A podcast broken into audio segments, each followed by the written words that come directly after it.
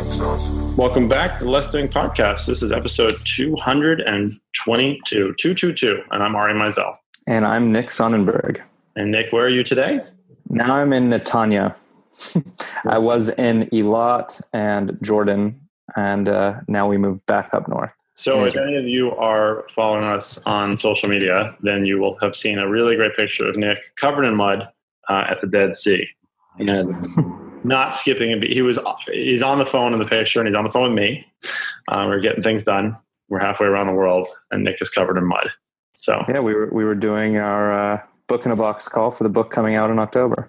My second book with Book in a Box, but our first book as a company will be coming out in October. And what's uh, what's our working title right now? Year one is the title right now. Year it's one. a you know step by step journey of you know how we built what we built.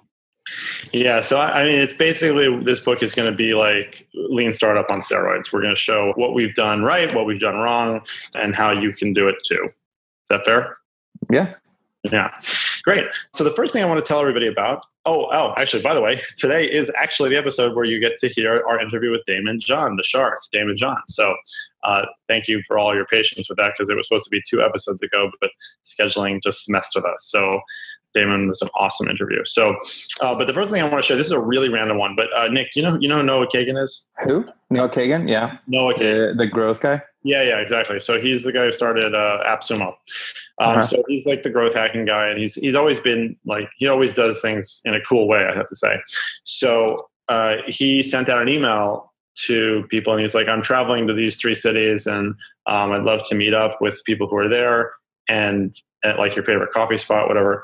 Uh, and a lot of people do that. I think he did it in a very clever way, which is that he sent a Google form to like I guess everybody on his list, kind of, and it's like, where are you? Who like who are you? Where are you? And um, what is your favorite like lunch spot? And I think that's actually a really good way to do it because you know one of the things people always talk about. Well, not a lot of people talk about this, where like you go to a city and you're not really sure everyone that you know that's there that you should meet up with.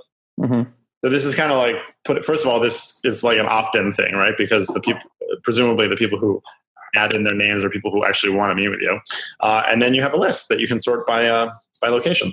I thought it was cute. I just thought it was clever.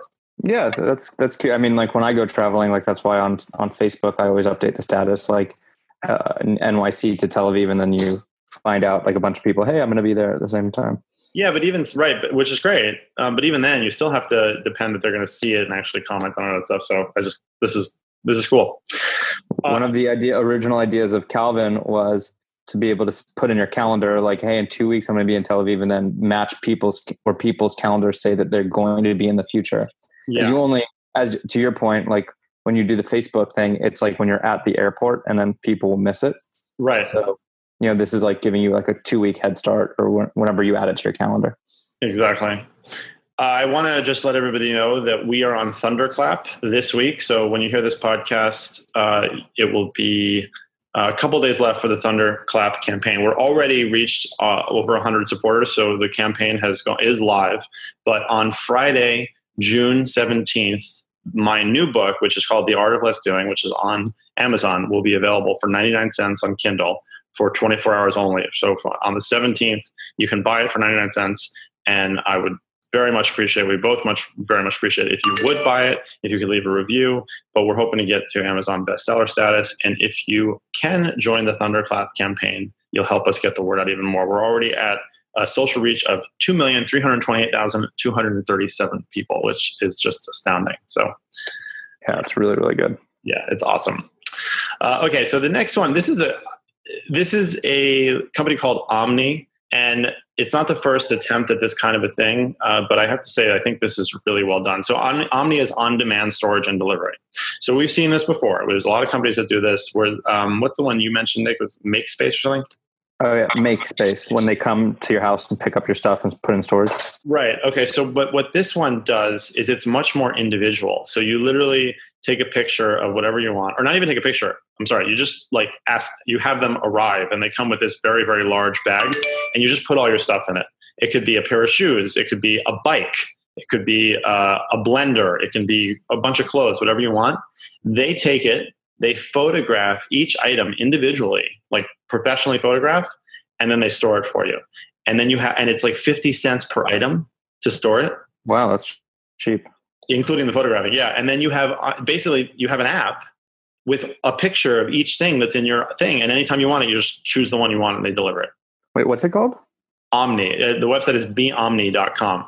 Really cool. So it's like it's 50 cents for standard items, $3 for larger items like bikes, skis, golf clubs.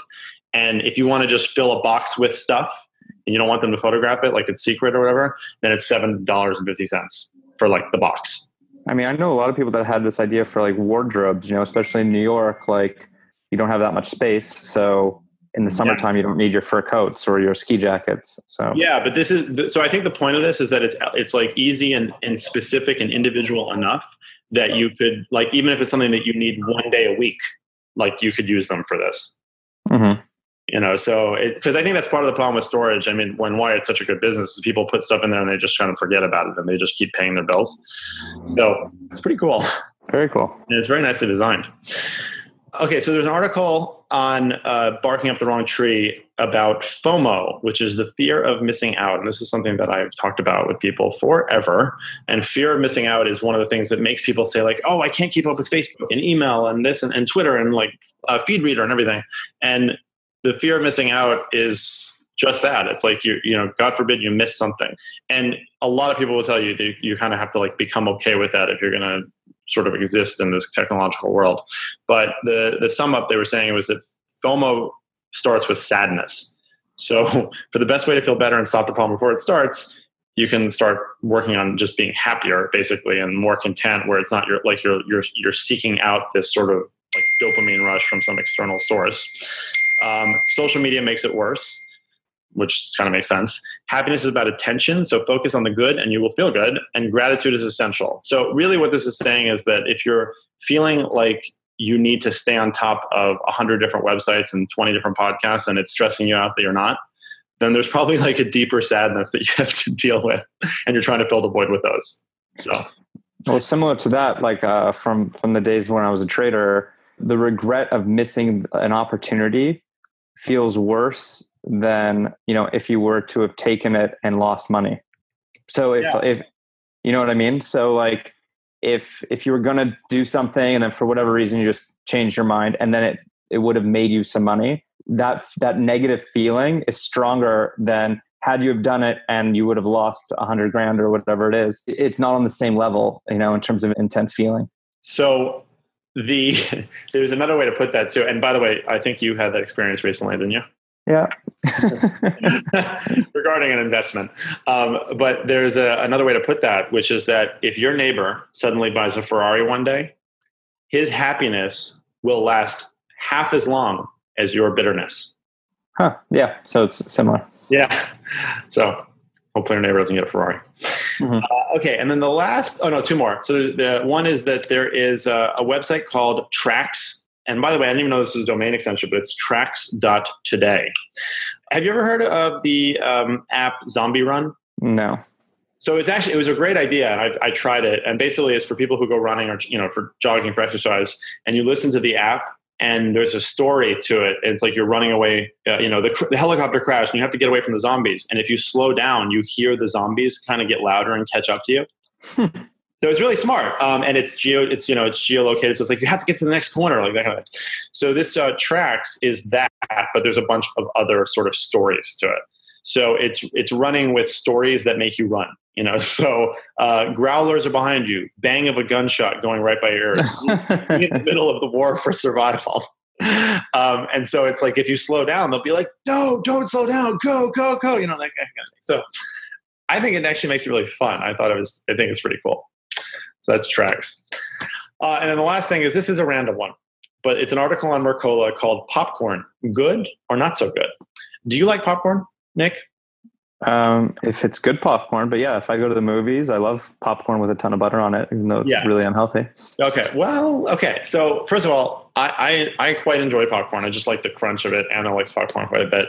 Basically, what this article is saying is that I, I, love it because Mercola, Dr. Mercola, I think is is a really good source of information, but I, I don't agree with some of his views on things like um, treatments and stuff like that. But his articles are very informative.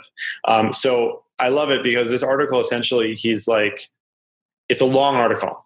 and it begins with essentially saying like if you're gonna be low carb, you shouldn't have popcorn. Having said that, popcorn is good for you because of this, this, this, this, this, this, and this. So uh, it's actually quite good for you. There's there's um they have associated popcorn nutrients with regulated blood sugar, improved digestion, weight loss, reduced cholesterol levels, and cancer prevention. I mean, I'm shocked at that. I would have thought that it's horrible for you. No, and it really depends on how it's made. I think partly like when you go to the movie theater, believe it or not, a lot of times they're using coconut oil to cook it, which is great. That's how I would make it at home. Mm-hmm. Um, but there's polyphenols, it's antioxidants, um, it's you know very low calories for what it is. When you go to the movie theater, you're getting uh, coconut oil. Typically, yeah, that's how they do it.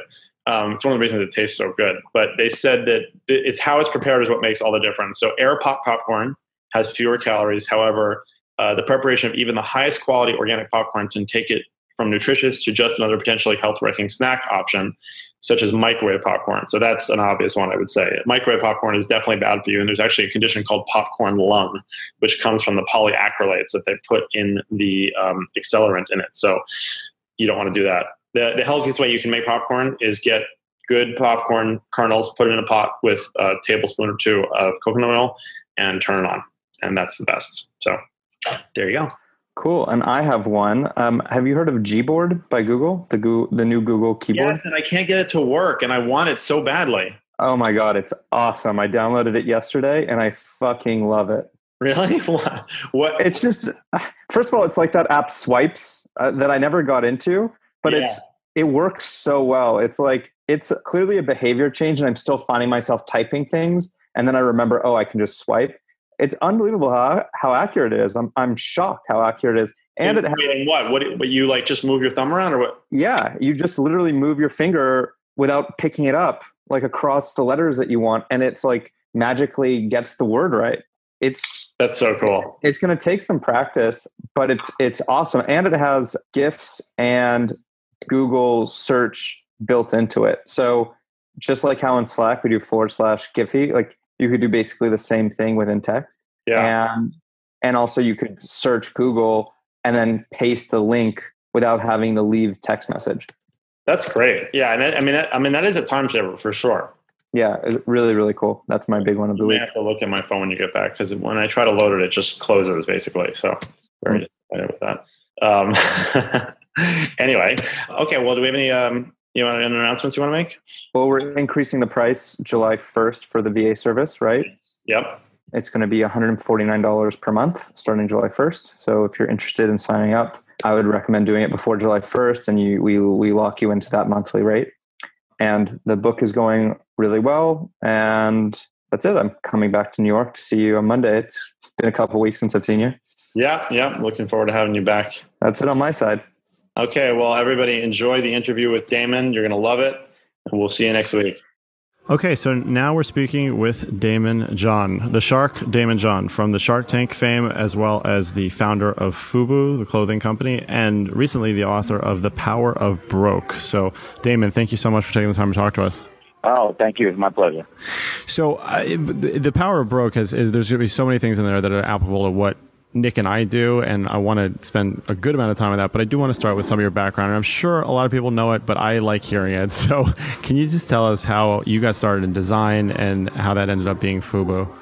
Uh, yeah, sure. Um, you know, growing up in uh, where I did in Hollis, Queens, New York, a suburb of Manhattan, and New York City, I was uh, you know, in love with this new music that was really making its way onto the scenes.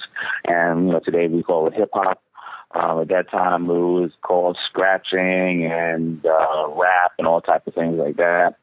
And uh, you know, this this music came with really, you know, uh, like all other music genres, it came with a, a way to walk, talk, and dress. But um, you know, even also like other music, this also was the voice of the streets, but really, really raw. The kids didn't need to know how to play an instrument, so it really opened it up to more kids to be able to be street poets and share this information uh, that was not really being um, shared otherwise. And, and I'm talking about the kids on the streets. I'm talking about the kids that we never saw on the news that were doing uh, good things or, you know, unfortunately we did see them when they were doing bad things, but they were sharing all their hopes and their dreams about whether it's politics or what they want to wear or a girl they're in love with or uh, they were sharing all the dark sides of, of the what was going on in the community, such as uh, you know, lately when many of us have seen the movie straight out of Compton, we didn't realize they were rolling through people's houses with tanks.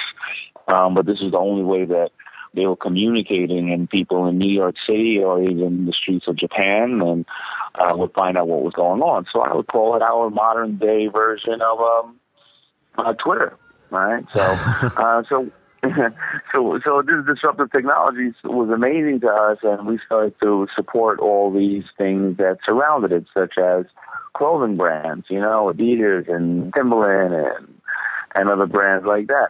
We started to hear though that the the manufacturers and the designers of the clothes that we were wearing really didn't want this community wearing their clothes. It wasn't a community of just particular color, um, but you had people of all colors and genders. You had Salt-N-Pepa, or the band Beastie Boys or Run DMC or whoever we were wearing their clothes, and they didn't really want us to wear it. So, um, you know, I really got frustrated at that time, and and several other young designers did. And I said, we're going to ever make some clothes that are to be uh, some something that people would love to wear, and something that the brand or the person making would be proud of the people wearing it. So I came up with this concept of for us by us. Um, and I went through many renditions of it, and I, I started selling really little hats on the street uh, in Queens, you know, where there was a heavy population of people going back and forth to the stores and to the mall. And the good thing about doing that is that, you know, when you're physically out there handing your product out to people, selling it and trying to get them to, to give you their hard earned money, it's okay to give away samples all you want. But you tell you tell a mother who has three kids to feed and she's on her way to work uh, that uh, you know if she buys this product, it's going to make her son happy. She's only going to buy it if she really likes it or the person, and if not, you know, people in New York are pretty known for being very blunt and honest. They're going to tell you what they think about your hat and your mother at the same time. So um, you get honest feedback. So uh, you know, and, and that's how it really, really started. That's the roots of it, and, and we can go later on into some things that uh, transpired during the rest of my life that that helped me propel the brand to to where it is today, and and, and helping me as well personally. Well, so one of the things that always struck me, it, it in itself, it wasn't that it was that like outlandish, but it just it struck me when you, I I guess you you got your mother to mortgage her house. That was a big big startup, like a, a big way you funded it originally. Uh, yeah. So what was, so, what was that? Know, I mean, Man, talk about going all in on something. Yeah. I mean, I, f- I feel like a pussy for. well, I mean, the long and short of it is that we were cranking uh, for quite some time. It was from 89 to 92 that I opened and closed for three times because I ran out of capital, but I only ran out of a thousand, four thousand, two thousand dollars because I was taking affordable steps. And it, the business would call me back into it because whether I saw somebody wearing some product and they said how badly they wanted it again, or how I thought I found a better manufacturer and I found a better way to deliver my product, I started to improve on my process. Um, that's when I started to get the product out there in all these rap videos that started to exist. Because prior to that, when I first started, videos didn't really exist. And I started to put the product on the videos, and, and, and I had only 10 t-shirts. I literally put 10 t-shirts on probably about 20 videos uh, over the course of two years. Now, uh, trust me, I shot and I went to go to 60 videos, but, you know, I kicked off on most of them, but I wasn't going to take no for an answer. I built up this, uh, this kind of like this vacuum of people anticipating the product. So now I go and say, all right, well, what do I need? I need distribution. Um, I take a couple of dollars, anything I can, maybe a thousand dollars, and I stand. I go on, uh, you know, standby. My mother worked for American Airlines, and I go into Vegas. I get a small little hotel room in Las Vegas with a couple of my friends, and we hang up these T-shirts in the corner, and we invite all the stores to come over to the, you know, to the to the hotel rack for the trade shows going on. And I wrote three hundred uh, thousand dollars worth of orders. Now, I come home and I don't have a way to finance these orders, and I didn't have any people around me that understood financing, and the banks weren't giving me any money because I, I didn't really even know how to fill out a business plan. My mother and I, we had uh, we been we had our home, and we were um, I was you know, paying a little bit of mortgage, and she was too. But the value that my mother saw in me, and and I think that um, you know, for her to go and take out a hundred thousand dollar loan on our home which is absolutely amazing because, you know, to have people believe in you like that is amazing. But we also do have to think one thing. My mother was stupid. My mother saw three hundred thousand dollars in orders and said, "If if you have three hundred thousand dollars in orders and we take out a mortgage on this home, then here's what you're going to do. You're going to take the money and you're going to put it back into the home." Um, and that's that's where other people can learn from it because taking out a mortgage on the home at, at at you know four percent, six percent instead of giving away fifty percent of your company because you need a hundred thousand dollars is, is is night and day. But trust me, I've asked my mother for five dollars in the past prior to that, and if I didn't have anything that could, uh, you know, guarantee that I'm gonna give her five dollars back, she wouldn't even talk to me. So she is absolutely brilliant and trust me on it. But but I want people to walk away with a lesson and not go over to their parents, siblings, or loved ones and say, "See, Daymond, Daymond's mother helped him." I knew what I had to show her for her to make that commitment because um, she was putting a lot on the line, and so was I. She felt she felt that that her risk was not that great, and even in that case, because of my lack of financial intelligence and because of the fact that I didn't realize I was going to have to pay for raw goods 90 days ahead of time or pay for my staff, utilities, and everything else, manufacturing the goods, and that my receivables wouldn't be 30, 60, and 90 days. The bad part of that story is even though I had the orders, I didn't have the understanding of financial intelligence, and I turned around and about a year later, I only had five hundred dollars left in the bank, and uh, the mortgage was three months late, and they were about to take our home. So there, there, there is a there was still an inherent risk to what was going on.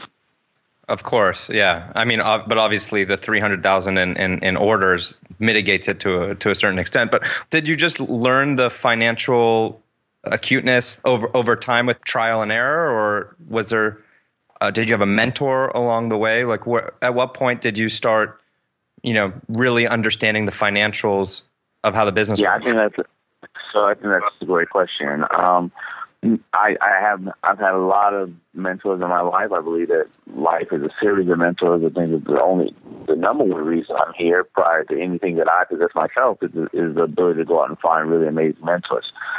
I learned that financial intelligence because later on, after the three hundred thousand dollars in orders, as I was almost about to lose my house, um, we took out an ad in the New York Times looking for strategic partners to help manufacture the clothes.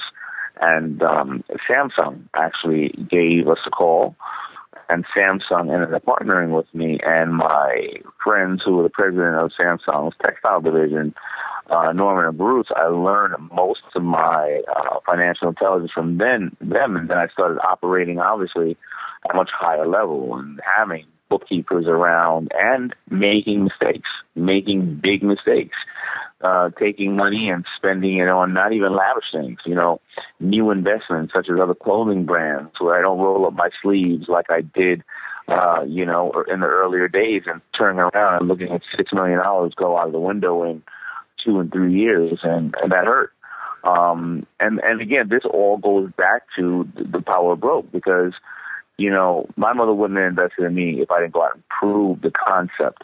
Uh, Samsung wouldn't have invested in me until they saw that okay, he had three hundred thousand dollars in orders. He may have delivered fifty thousand dollars worth, a hundred thousand dollars worth, but it all sold in two days. So wait a minute, we can multiply this around the country, around the world.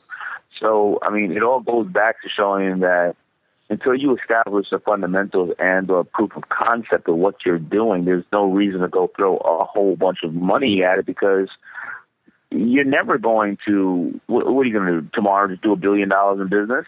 The proof of concept is just doing ten thousand, fifty thousand, a hundred thousand, and and showing people that you're consistent with your your delivery and your brand and your product. Uh, yeah, yeah, definitely. Nick and I are nodding at each other just because I mean, we, the, our current company, the Less Doing Virtual Assistants, we started with zero money, uh, and we were scalable and profitable from day one. But we had ten clients when we started. You know, Right. we were able to prove it out, and we made a lot of mistakes that we learned from very quickly. So I, it's it's I, mean, it's really interesting to see that. And I really love this concept of p- the power of broke. Ari, I don't even know if you know this, but uh, Daymond, I was a I was a high frequency trader for eight years, and I I quit to work on an uh, on an app I was building called Calvin full time.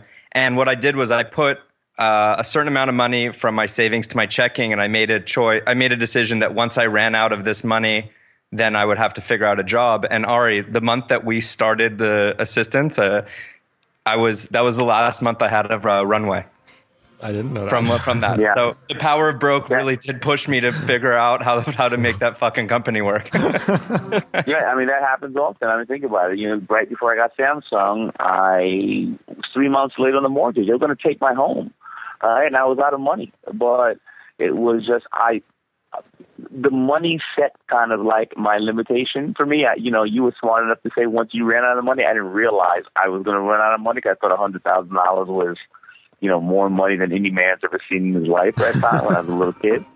So In New um, York, 100 yeah, grand could go quick. Yeah, exactly. Um, Well, so who, yeah, are, who are your current who so who are your current mentors? Who would you consider yourself who who would you consider now to be your mentor? Oh well, I consider my uh, I consider Jay Abraham, who is uh, somebody that I I I went We- out we to love look Jay. for. Yeah, we we're we're Yeah, working with Jay- Jay right now on the less doing stuff. Yeah, so Jay, I I went out and I saw him. You know, uh, maybe about ten years ago, or maybe about ten or eight years ago, and I was you know getting to a point where it was still notable, and I was going into the public speaking space, as well as going into the consulting space. I was starting to share my information. I said, who can I go after to share this information with me? And I knew though that you know, one thing's very important about having mentors in your life. Number one, they shouldn't have initially any interest in your business at all. Uh, number two, they should be very experienced in where they're going and, and what they can advise you on. They have to have more failures than successes. Number three, what can you do for them? It's not a one-way street, and what can you do for them? And you know, and and I always say, listen, maybe a mentor is a somebody has a cause that they really like, and maybe they have a lot of money. You can't give them any more money, but maybe you could say, you know, in honor, you, I'm going to dedicate. I'm gonna go down there and work at the animal shelter for you know whatever five hours a week to make sure I put in that time, or community service, or whatever the case is. So uh, Jay's one of them. My mother uh, is and always will be another one of them. And believe it or not, you know, I, I think that a lot of times we don't even acknowledge the fact that our kids are mentors in a certain way. We'll call them inspiring, but the way that technology is changing today, um, mentors tend to be younger than us, you know, sometimes because you need to know what the hell's going on out there and you don't know how to operate and work it. And I have a bunch of uh, kids that work for me that, that assist me and it's a symbiotic relationship. And then my, my my daughters, you know, they're, they're, they're a mentor in a certain way. Gotcha. I, I totally get that. My, totally- I have I have four kids that are four and under, and they, yes, I, I I totally understand how they can be mentors, and they are. Well, so okay, so now you know you've invested in over a dozen. Com- I mean, uh, assuming uh, from what we see on TV, you've invested in over a dozen companies on Shark Tank. You've obviously had all these successes. How how do you still instill the power of broke in you? Oh no, oh, that's that's that's even easier today than ever before because again, like I told you, like I ran through six million dollars on one venture. I, I also lost three million dollars on another venture where I really have to lose the money. I didn't exercise the power of broke. So um, yeah, Shark Tank. I think we, I, I can, I don't know, maybe we have over fifty investments on Shark Tank alone. Um, so if you look at my portfolio, I probably have over eighty investments now that may sound like a lot, but you know, if you look at the twenty or thirty percent of them that are are really not doing well, you don't give them much time if you put the money in and some kind of just chugging along. So you really pay attention to the ones that either need life support um, for their last shot at it, or some the ones that are doing really great. Um, so so we deploy the money, you know, in regards to there's a lot of uh, um, levers and triggers that allow us to deploy the money when we upon we, agree upon our investments. You know, it could be, all right, well, um, you're going to get a hundred thousand dollars, but you know, 25 is for IT, 25 is for sales, 25 is for product, 25 is whatever. So um, you have to make it fit within there. Or it's, um, you know, when you hit a certain marker in sales, we activate this those are certain ways to do it. Um, uh, many ways to do it, but we don't just go and go, here you go, here's your money. And in the event we do that, that means that the person and or the company is doing so well that they they have a again, I can mitigate my down my risk and say, I know that I'm going to get the money back because you know, listen, they got five hundred thousand dollars dollars. I'm giving them a hundred thousand dollars, and uh, you know, it, it's easy. And I want like a Kevin O'Leary deal. You know, I want you know, I want twenty percent off of every every uh, sale until I reach my mark, and then my my interest reduced to this amount, or my you know my my my my percentage in the company. So there's a lot of ways to apply financial instruments to to to any of these investments. So I have a bunch of questions for you. Um, let me just throw them at you. One is how do you how are you um, splitting up your time right now? Like where where are you spending most of your time and, and energy?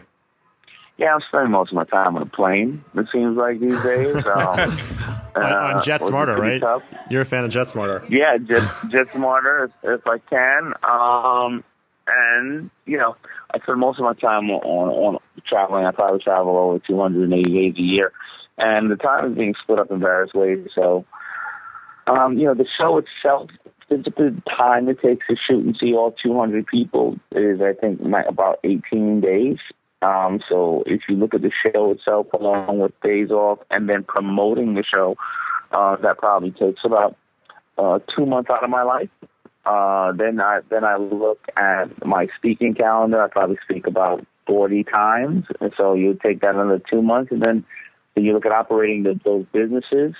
I look at every business I invest in that takes an average of a week and a half out of my life and hours, um, and then running my current business. So my time is spent up, you know, physically on Shark Tank, probably about, you know, 15% running the companies, about 20, 30% speaking, 20, 30, and then my own companies.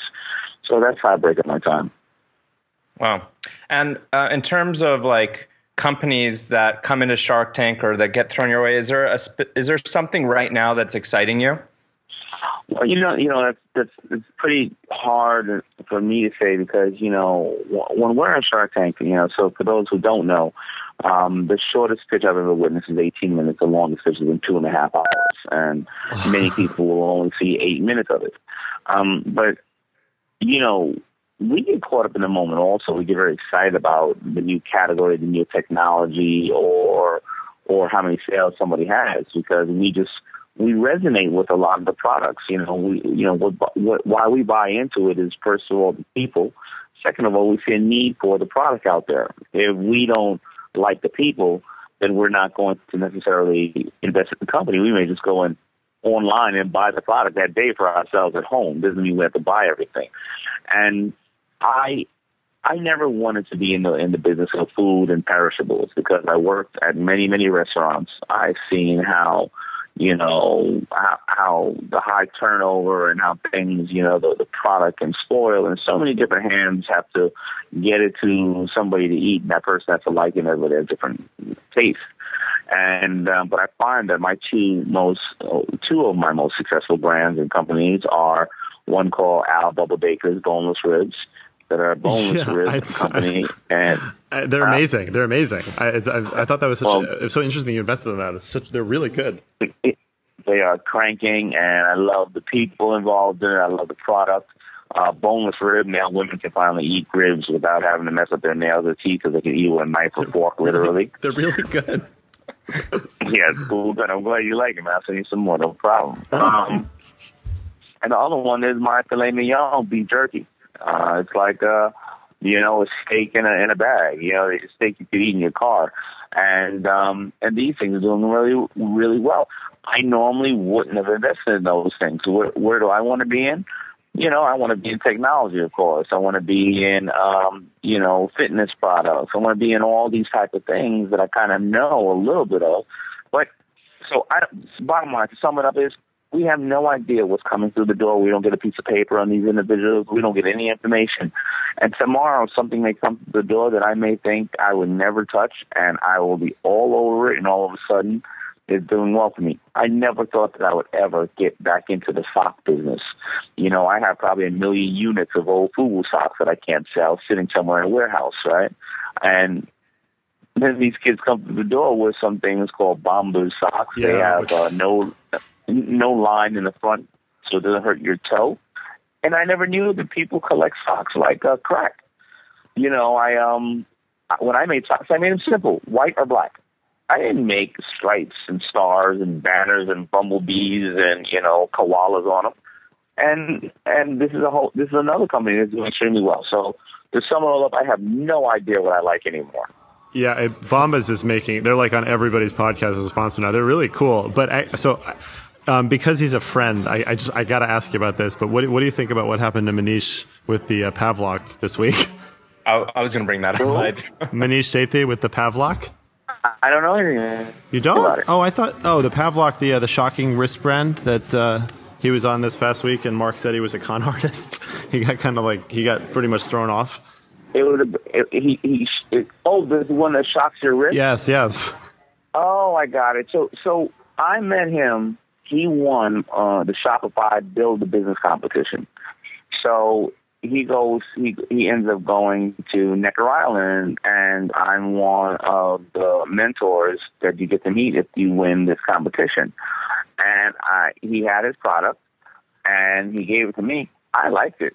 Um, but you got you got you got to understand. I didn't see that episode. I didn't even know about it because you can't go on the show if we know anything about your business or we know you personally. So they put him on the show because they gave him the right. They said, okay, you're going on to um, you're going on the Shark Tank. You're going to meet Daymond John out there in Necker Island. We're going to give you permission to go on the show, but you will not be able to go onto a panel where Daymond John is going to be on, and Daymond John has to sign. Um, I had to sign a confidentiality that I wouldn't tell any of the fellow sharks about it. Kevin O'Leary gave dropped the f bomb. Uh, he basically told him to. He, he said, "You're a fucking asshole. Get the fuck out of here." And uh, and then Mar- and then Mark said that he was a con artist. I mean, the thing is, is like my. I mean, it's an interesting product, and the, and Maneesh is a really good hustler. But I, I- I can't imagine it's a good thing to have Mark call you a con artist on national TV. You know what? I, I wore the product for a little while, and actually, I just forgotten that maybe I should go back and wear it now. But um, I like it.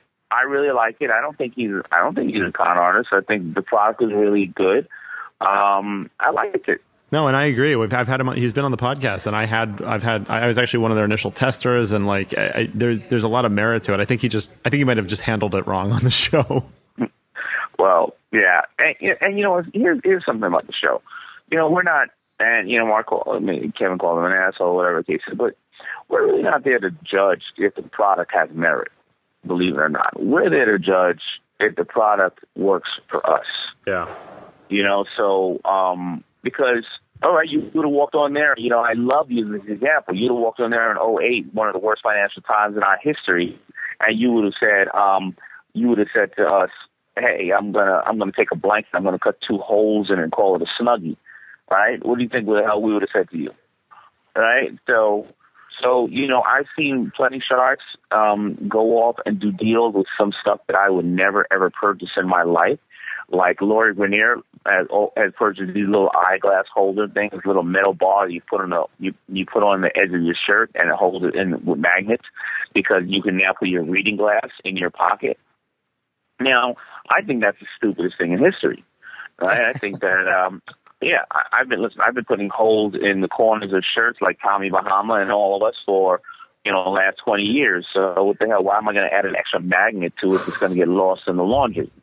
Well, you know what, Lori, Lori, after eight million dollars in sales of this crap, who's the one laughing now? Because she already had been selling reading glasses on her QVC out in her QVC outlet for 15 years, and she's had a built-in customer base. So, so now I'm the idiot, right? But I would have never put that out there. So it takes a, it takes a shark at a right time with the vision to meet a great product with a great with a great entrepreneur, and that's that's the reality of it. So, who cares if Mark Cuban or Kevin O'Leary says if you if you're you're someone who believes in your product, you know? That's that's true. I, I mean, hey, um, I, the, the best example ever, I think, is the the product that supposedly has done the best on Shark Tank, which is the smiley face uh, sponge that's hard and soft. You know, I mean, I Yeah. that I don't. I mean, I don't know if a lot of people would have necessarily seen that. so I didn't see it because I was bidding for Lori with it, and I was bidding to just up the price. And then I'm, I'm told she's done eighty million dollars worth of it. I mean, Lori is like 80? the flea Yeah, yeah, it's the most successful. Tank. Yeah, it's the most successful product ever come out of Shark Tank. Wow. Yeah, well, I'm gonna make a little blonde wig spin with my Bubba's ribs. I hit 200 million on her, but that's that might take another year or two. All right. So is is that the is that the biggest upset that you've that you've had on, on the show? That one? What the the the, The sponge? Riz. This yeah. No, no, the ribs. The sponge has been the biggest one that I've lost on. Um, the ribs Yeah. is going is going to be the biggest upset. Uh, But I don't. You know what? To be very honest. Uh, and again, my opinion is just my opinion. I saw. Uh, you know, I was um, I was in the chair when Mark and uh, Chris Sacca battled it out for uh, technology that allows um, parents to share and with teachers to share with parents what their kids are doing in kindergarten all the way up to uh, like fifth or sixth or seventh grade in school. And I think this technology was brilliant, number one. And I think that the players in the game are brilliant. The kid who, and I forgot the name of it, but the kid who, who created it, and you guys can look it up if you want. It's Chris Sacca and Mark. You can on, on in on a deal. The kid that created was very smart, already had proof of concept, already had it out in a couple of schools, a very secure database that made things very easy for uh, parents and teachers to communicate. Um, Chris Sacca, known for doing really amazing uh, products to market, such as you know Twitter and uh, Periscope and Instagram deals. So he has the ability to get it out there. And Mark Cuban, of course, needless to say, is brilliant in that category in that same area. I think that thing is going to be a billion dollar company sooner or later. Uh, if those guys mess it up, I don't know what I'm going to do with myself. But they got all the right, the, the whole formula is there, and I think they're going to be a billion dollar Shark Tank uh, brand. Wow. What's the biggest lesson that you've that you've learned in business? Like what's what's the biggest mistake that you that you've made? But the biggest mistakes I've learned, it, and again, it goes back to, to the book, and I'm not trying to just hawk the book. It's just the concept of I learned don't throw money at things. I learned figure this thing out. Surround yourself with like-minded people. Um, you know, take affordable steps. You know, um, you know, uh, act, learn, and then repeat. You know, until you you, you have that level of uh, confidence on what you have. If not, fail quick. You know, fail small, fail fast, and um, and figure it out. Um, whether you call it the power of broke or whether you call it hustle and grind it out first or whatever you want to call it. So that that's really the most important aspect. But if I had to look at other aspects in business, and I had to just share a couple of them, is trust your gut. You know, you got you got to trust your gut at, at, at a certain point, and you have to trust yourself. Surround yourself with like-minded people you know, really be extremely passionate about what you're doing because in the event that you don't make that revenue or make that money, that you will enjoy the process. And, and a lot of these things I'm kind of glossing over, um, but I can always elaborate on any one of them. And um, find mentors. You know, find people who can help you, and don't go after the, you know, the big time mentors you may see on TV or the law firms or any kind of advertising. Go after the local ones. Go after the ones that are accessible. Let's say if I could be somebody's mentor. I just told you I travel over 280 days a year. I raising my kids. How, many, how often am I going to stay on the phone or go meet somebody for dinner? I don't got time for that. I don't even got time for myself. Right? So I'm of no value as a mentor.